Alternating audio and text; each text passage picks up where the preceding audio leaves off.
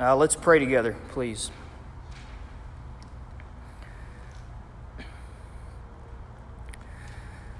Father, as we've sung, you are indeed a great God, and all that you ordain is right.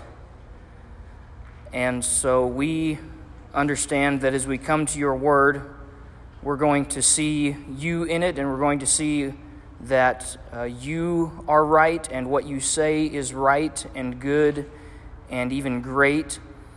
And as we spend some time tonight thinking about a person that many would think of as great, we recognize that you are greater still. And so we pray that you would draw our focus, our attention to you and to your greatness above all else tonight. In Jesus' name, amen. So please turn in your Bibles to Second Chronicles chapter 1 in the Old Testament, Second Chronicles 1.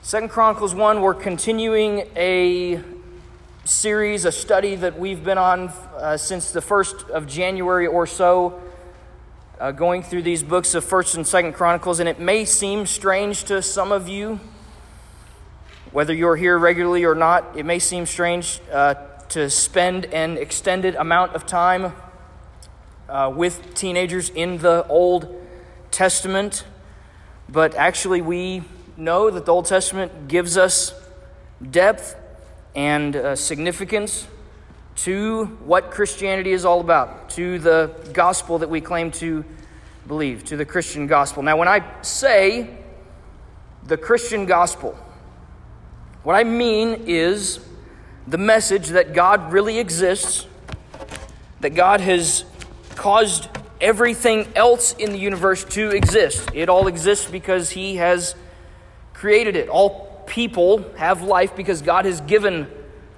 them life.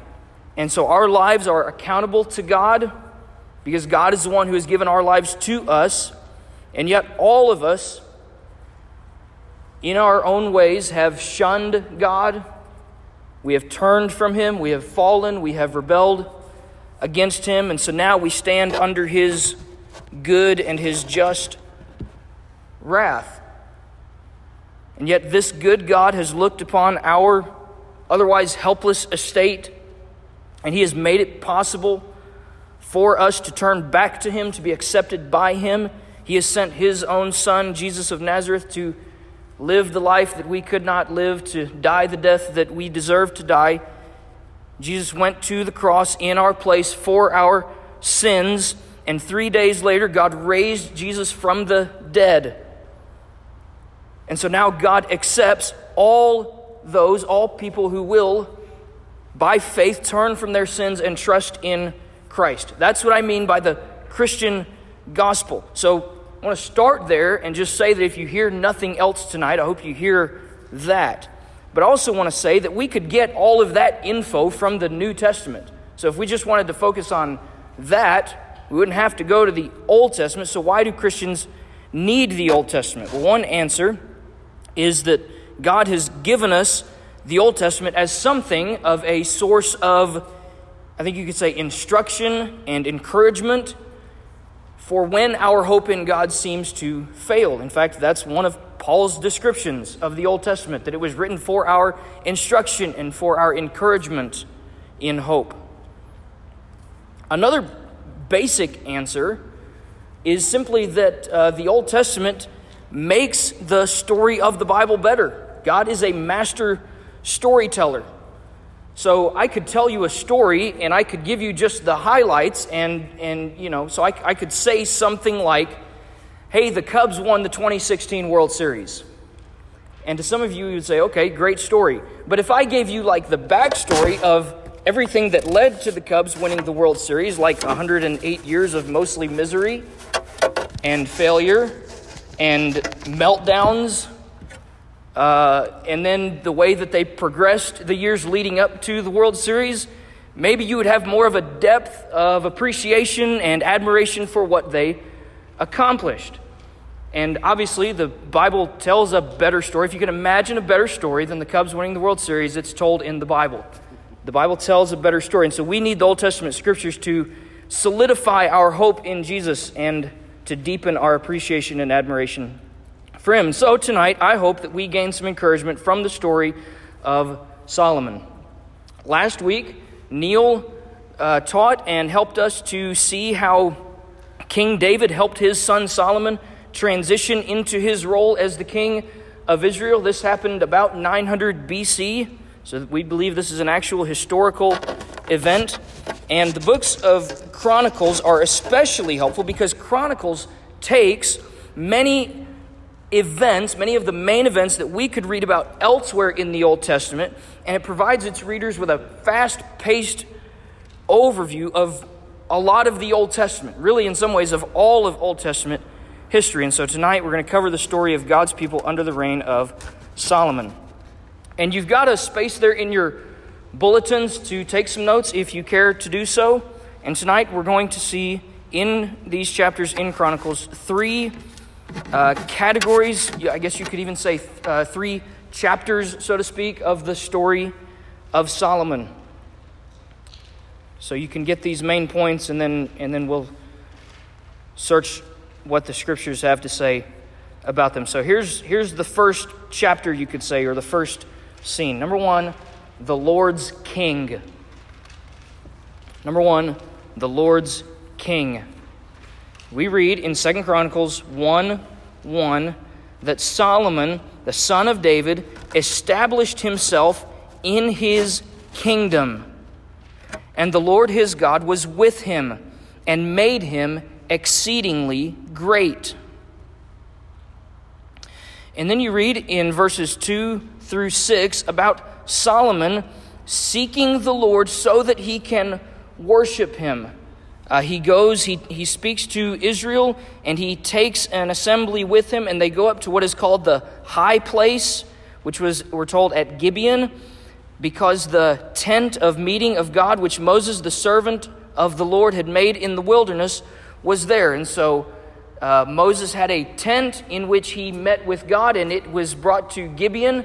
And Solomon said, Let's go up to the tent where God is, and let's seek him, and let's ascribe worship to him. So, verse 5, chapter 1, verse 5. The bronze altar that Bezalel, the son of Uri, the son of Hur, had made was there before the tabernacle of the Lord, and Solomon and the assembly sought it out. They're looking for it. Solomon is, is searching, you could say. He sought the Lord. And he did that, I think, probably because he was obeying what his father David had told him. So, just a couple of chapters earlier, 1 Chronicles 28 and verse 9, David said to Solomon, Know the God of your father and serve him with a whole heart and with a willing mind and he gave him other instructions. But I think Solomon probably sought the Lord because he wanted to obey his father. So he sought to worship the Lord. Verse 7 tells us that that, that very night that Solomon was seeking the Lord, the Lord appeared to him and said, Ask what I shall give you. And so verse 8 says that uh, Solomon said to God, You have shown great and steadfast love to my father David. You've made me king in his place. Lord God, let your word to David, my father, be now fulfilled, for you have made me king over a people as numerous as the dust of the earth. Give me now wisdom and knowledge to go out and to come in before this people. For who can govern this people of yours, which is so great? So, even in asking for wisdom and knowledge, it would seem that Solomon asks for those things because he is seeking the Lord Himself, and He's seeking a way to lead God's people in a way that would be pleasing to the Lord. Help me, Lord, to know how to guide these people, how to tell them how to go about their ways. So he asked the Lord for wisdom, and of course, the Lord responded because Solomon had not asked for possessions or wealth or honor or victory over enemies or long life. The Lord actually was going to give Solomon all of those other benefits in addition to the wisdom and knowledge that he asked for. And so, chapter 1 ends explaining some of the things that Solomon acquired, some of the wealth that he had. Verse 14 1,400 chariots and 12,000 horsemen. Uh, verse 17 They imported a chariot from Egypt for 600 shekels of silver, a horse for 150. So he's gathering horses and chariots and horsemen and silver, and he's acquiring wealth for himself. That is the picture that Chronicles gives us of the Lord's king, one who ascribed worship to the Lord, one who asked for wisdom, and one who acquired wealth. So that's, that's the picture, that's the uh, introduction to the Lord's king. That's the opening scene. Here's number two, and this is the longest one. Number two is the Lord's temple. The Lord's temple.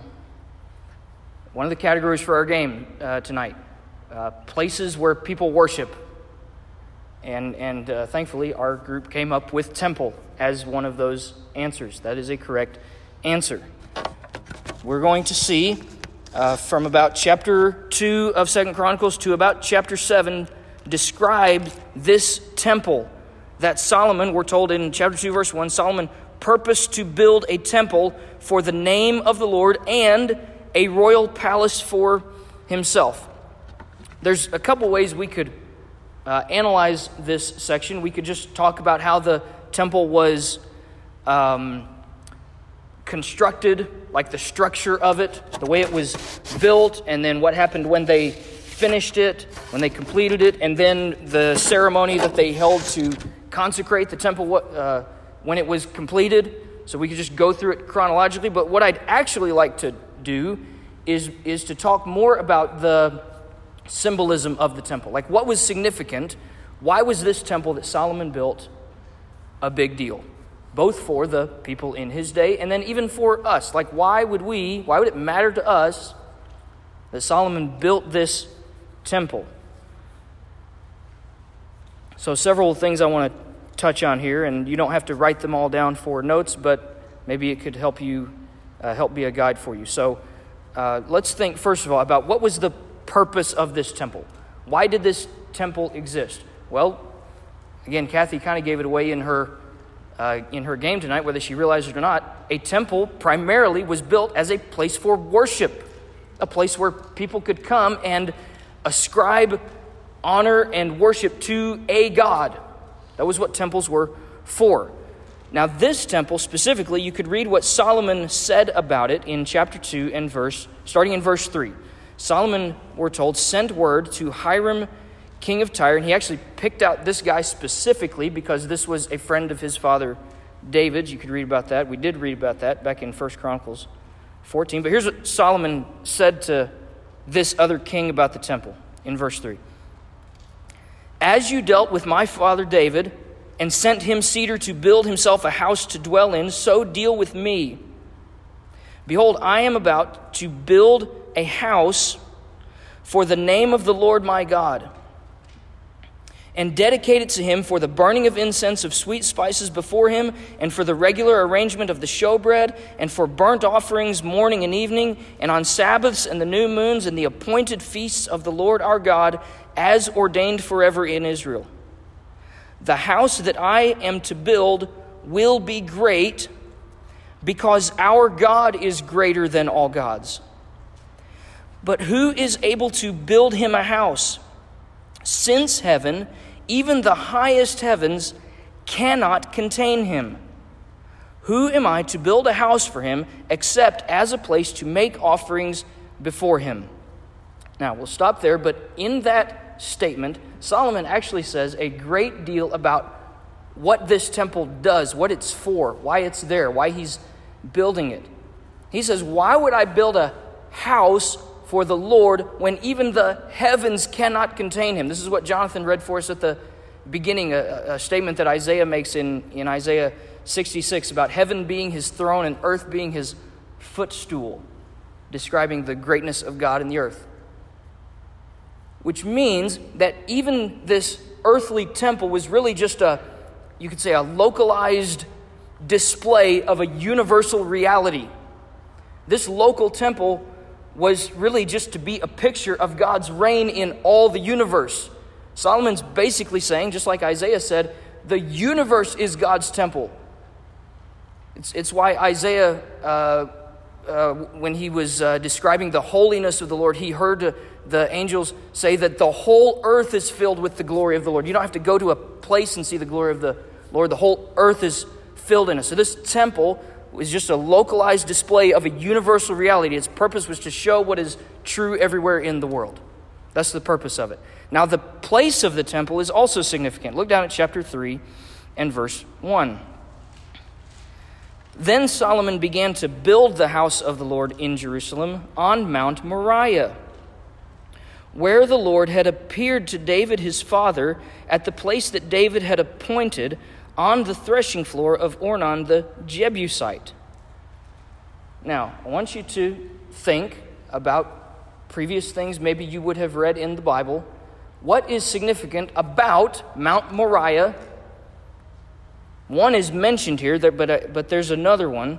David appointed this place on the threshing floor of Ornan. We read that back in 1 Chronicles 22. There's something else significant about Mount Moriah. Something happened there. Go ahead, William.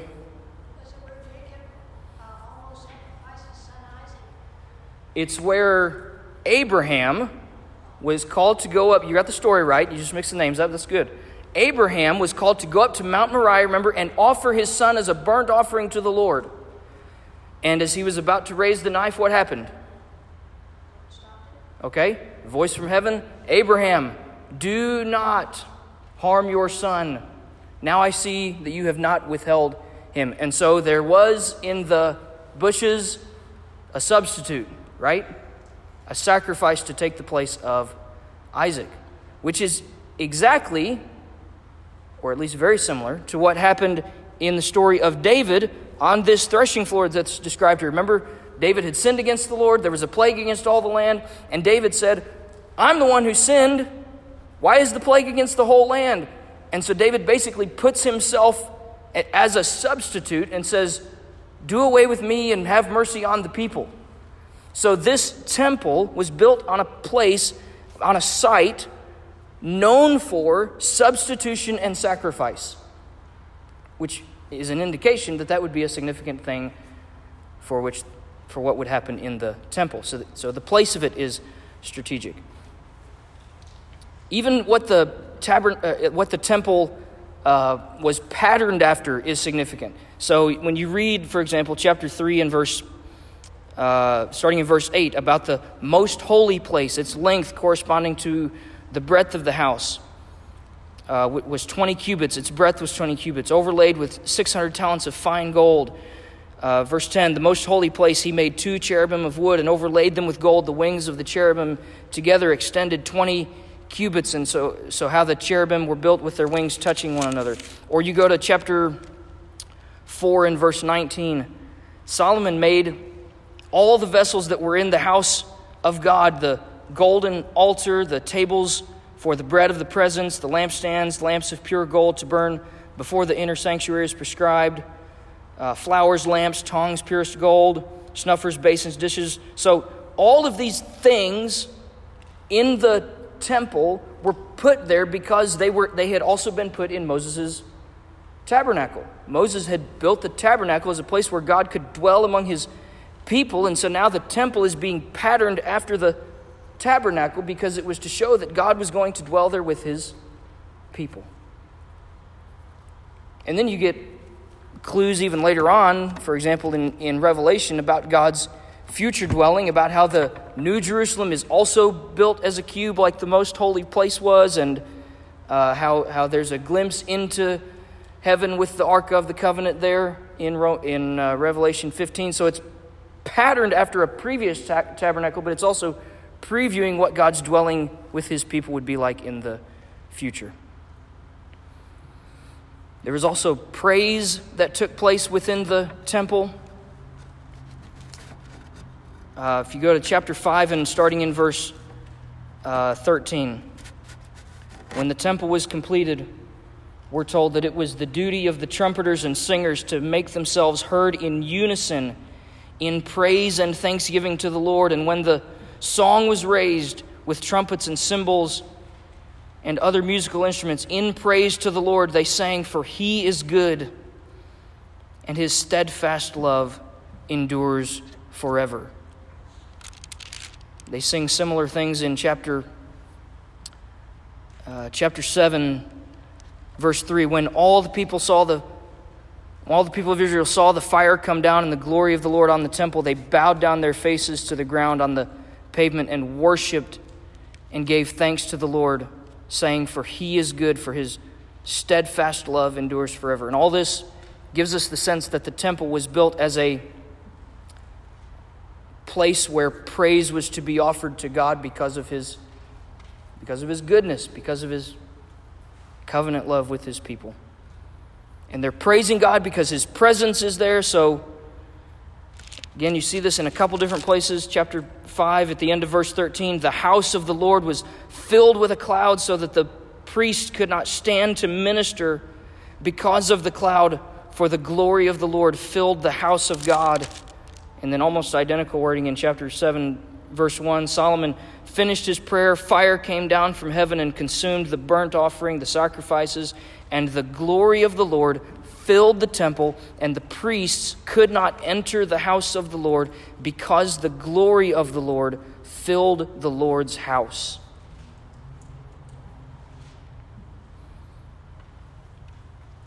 which recalls what happened even at the end of the book of Exodus when Moses had built the tabernacle. Again, same thing. They build the tabernacle, the Lord's presence fills it, causing them to praise the Lord. And so Solomon leads the people in a prayer of dedication of this temple to the Lord. So from chapter 6, starting in verse 12, all the way down to verse 42. And he and some of the prayer is pretty repetitive because he's asking for a lot of the same things over and over again, but that's actually helpful because it helps us to know specifically what it is he's praying for. So, for example, if you go to uh, verse 22, so uh, chapter 6 and verse 22, Solomon prays to the Lord If a man sins against his neighbor and is to is made to take an oath and comes and swears his oath before your altar in this house, then hear from heaven and act and judge your servants. Uh, verse 24 If your people Israel are defeated before, you, before the enemy because they've sinned against you, and they turn again and acknowledge your name and pray and plead with you, then hear from heaven and forgive the sin of your people. Or verse 26, when heaven is shut up and there's no rain because they've sinned against you. If they pray toward this place and acknowledge your name and turn from their sin when you afflict them, then hear in heaven and forgive the sin of your servants. Verse 30, similarly, hear from heaven your dwelling place and forgive and render to each whose heart you know. Verse 33, hear from heaven your dwelling place and do according to all for which the foreigner calls to you, in order that all the peoples of the earth may know your name and fear you. Verse 35 Hear from heaven. Verse 39 Hear from heaven your dwelling place, their prayers and their pleas, and maintain the their cause, and forgive your people who have sinned against you. So, what are you noticing there? What are some of the things Solomon's asking for? What's he repeating? Good. Yeah.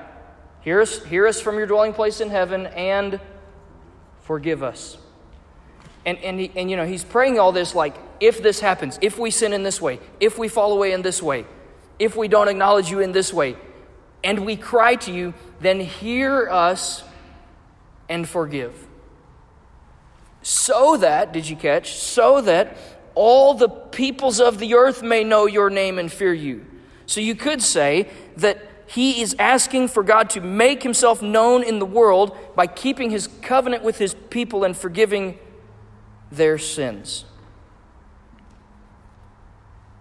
He concludes the prayer. You can read it there uh, in verse 41 and 42. He asks, Arise, O Lord God, and go to your resting place, you and the ark of your might. Let your priests, O Lord God, be clothed with salvation, and let your saints rejoice in your goodness. Lord God, do not turn away the face of your anointed one. Remember your steadfast love for David, your servant. So he's recalling the Lord's steadfast love and praying that he would keep it towards the people. The Lord responds with an answer. The Lord responds with promises. So, chapter 7 and verse 11 Solomon finished the house of the Lord and the king's house. All that Solomon had planned to do in the house of the Lord and in his own house, he successfully accomplished.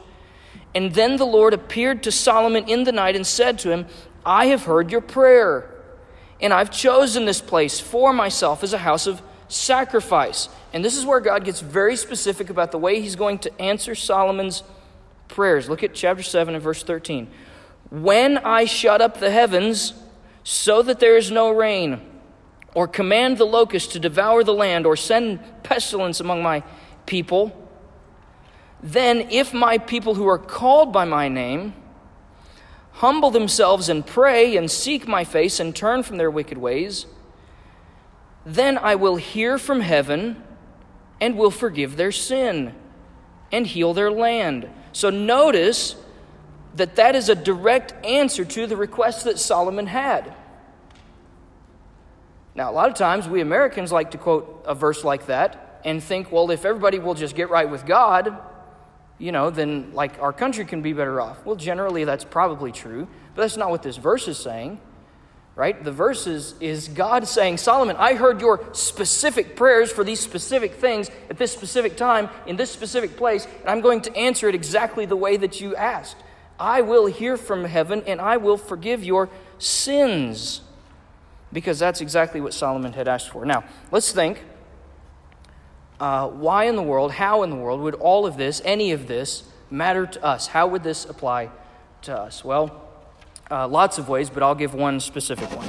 There is a phrase in the New Testament uh, where uh, Paul tells the Corinthian believers, um, he says, Your bodies are a temple of the Holy Spirit.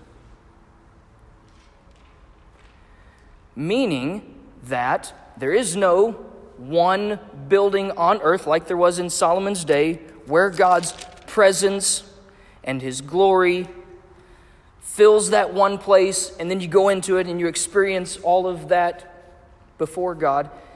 Paul is saying that your body now is where the Lord dwells, it's where God's Spirit dwells. And so he says, therefore, here's the application glorify God in your body. That's the application. Glorify God in your body. You are the temple of the Holy Spirit. Jesus came to display the presence of God in our midst and to give us the Holy Spirit. Therefore, glorify God in your body. That's the second part. I told you it was the longest. That's the Lord's temple. Here's the last one the Lord's greatness you see this in chapter 8 and 9, and I'll just summarize a few things here. The Lord's greatness. So we read in chapters 8 and 9 about more accomplishments of Solomon, how he built cities, how he hired workers, how he brought in people to lead in worship in the temple, how he was entrusted with great wealth and wisdom. So let me let me ask you, was Solomon great? Yes. Solomon was great. as he was entrusted with this wealth and wisdom, all of it pointed back to God. So let me show you this. Look at uh, chapter 9 and verse 8.